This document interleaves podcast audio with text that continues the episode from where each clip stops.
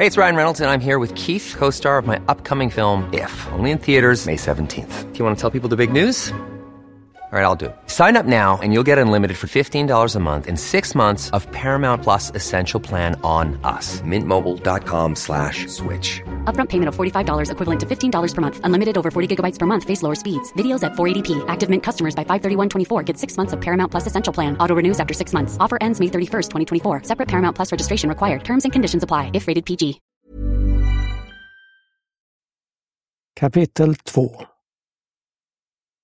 Nyheten om mordet i Kalamark nådde snabbt ut till lokalradion och på tidningarnas nätsidor. Snart samlades journalister och fotografer utanför avspärrningarna vid brödernas gård. Framåt kvällen kallade polisen till en pressträff. Det var Harry Nyman, chef för länskriminalen i Norrbotten och för dagen ledigt klädd i kavaj med uppknäppt skjorta som förde ordet. Lars Åström, polismästare i Piteå, satt i mitten och bar uniform. Till höger satt Ivan Wikström, biträdande chef för länskriminalen.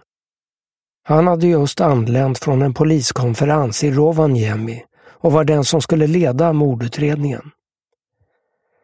För polisen var det viktigt att gå ut med information utan att avslöja för mycket. Det gällde att få hjälp av allmänheten med tips, men samtidigt inte nämna för många detaljer som kunde påverka både vittnen och eventuella misstänkta. Harry Nyman berättade att motivet för brottet verkade ha varit att råna bröderna. Men det var oklart hur stort bytet hade blivit. Det fanns ännu ingen misstänkt, men ett tjugotal poliser arbetade med utredningen, förklarade han. Norrbotten ligger förhållandevis lågt i brottsstatistiken och mord är inte vanliga. De som sker är ofta lätta att klara upp. Den skyldige brukar vara en man som är närstående till offret.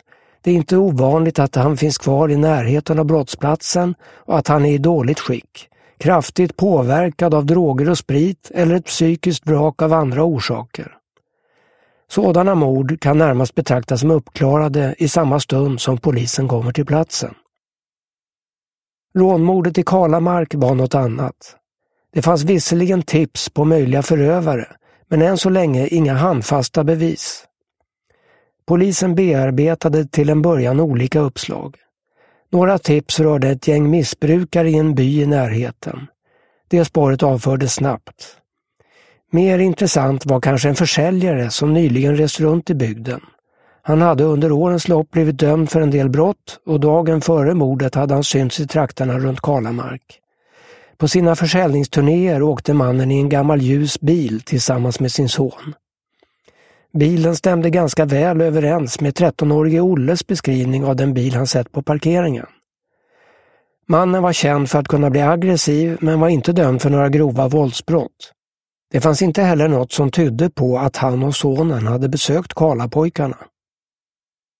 Bertil, den man som Sune Lindberg pekade ut, satt i sin lägenhet i Luleå och följde oroligt nyhetsrapporteringen om mordet. Han förstod genast att han skulle bli kontaktad av polisen. Bertil var 33 år, 173 centimeter lång och lite satt. Även han försörjde sig som försäljare, bland annat av brandsläckare. Några år tidigare hade han dömts för bedrägeri efter att han lurat ett tiotal kunder att deras brandsläckare behövde påfyllning för att sen aldrig lämna tillbaka dem. Straffet blev villkorlig dom. Bertil hade gjort flera affärer med Karlapojkarna och sålt både brandsläckare och ett kassaskåp till dem. Det rörde sig om affärer för hundratusentals kronor.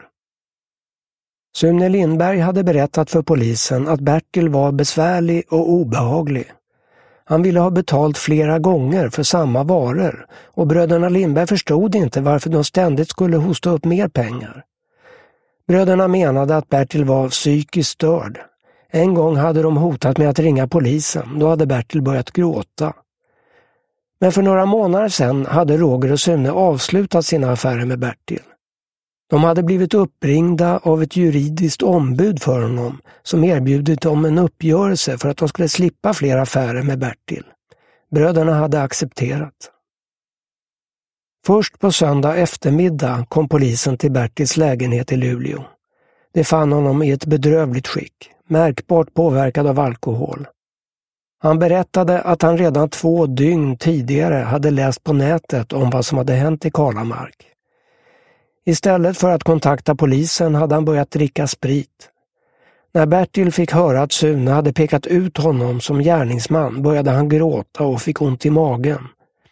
Förhöret fick avbrytas en kort stund medan han samlade sig. När det sedan fortsatte var Bertil fortfarande onykter men tyckte ändå att han kunde stå för sina ord. Nu presenterade han de två personer som skulle komma att bli allra viktigast i utredningen om mordet i Kalamark. Den ena var hans vän Nils. Det var han som hade varit Bertils juridiska ombud och som hade ordnat uppgörelsen med bröderna Lindberg. Dagarna före och efter mordet hade Bertil suttit i många och långa telefonsamtal med Nils. De hade diskuterat det fruktansvärda brottet och om de skulle berätta för polisen vad de kände till om saken. Just när poliserna kom hem till Bertil satt han i ett sådant samtal. Han hade fått höra från Nils vem mördaren var. Jag tror jag vet vem det är, sa han. Han heter Kaj Linna och han ska fan i mig dö. Polisen frågade hur Bertil kunde veta att Kaj Linna var den skyldige. Det var Nils som visste mer om den saken, förklarade Bertil. Vem är Nils? undrade polisen. En mycket bra kille, sa Bertil. Senare på söndagen anhölls Bertil, misstänkt för delaktighet i mordet på Roger Lindberg. Samma kväll kallades Nils till polisstationen i Piteå för att bli förhörd. Han fick ta sig hela vägen från Arvidsjaur, drygt 12 mil in i Norrbottens inland. Nils var en 31-årig man med ett brokigt förflutet. Han var uppvuxen i Boden men bodde numera i Stockholm. Nils hade tidigare varit chef på ett företag i Luleå som sålde utrustning till skrivare och faxar. Men även han hade haft problem med rättvisan under årens lopp. Nils var dömd för rattfylleri och narkotikabrott och hade också varit delaktig i några tvivelaktiga företagsaffärer. Vid en konkurs på 1990-talet hade hans namn dykt upp.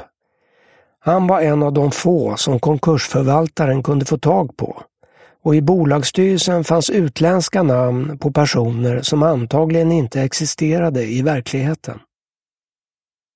Under senare år hade Nils dock haft ett respektabelt jobb som datakonsult på ett internationellt bolag. Företaget hade kontor både i Stockholm och i Arvidsjaur och med jämna mellanrum hade Nils anledning att komma upp till Arvidsjaur i jobb. Där fanns också hans pappa och flera syskon. Nu hade han kommit upp under påskhelgen, veckan före mordet.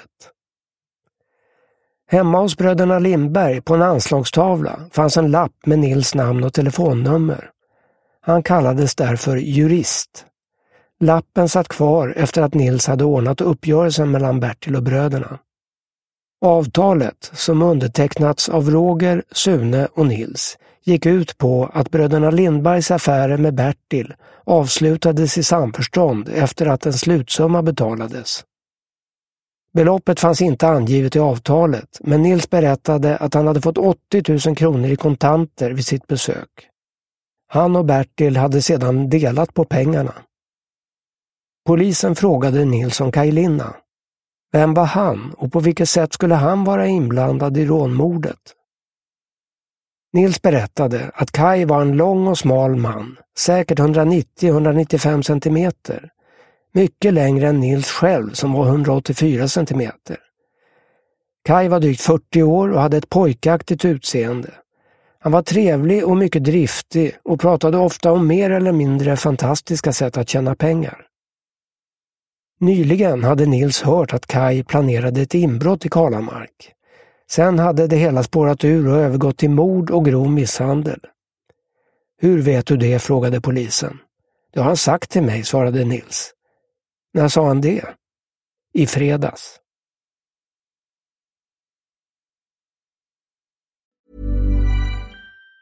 Planning for your next trip? Elevate your travel style with Quince. Quince has all the jet-setting essentials you'll want for your next getaway, like European linen premium luggage options, buttery soft Italian leather bags, and so much more. And it's all priced at 50 to 80% less than similar brands. Plus, Quince only works with factories that use safe and ethical manufacturing practices. Pack your bags with high-quality essentials you'll be wearing for vacations to come with Quince. Go to quince.com slash trip for free shipping and 365-day returns.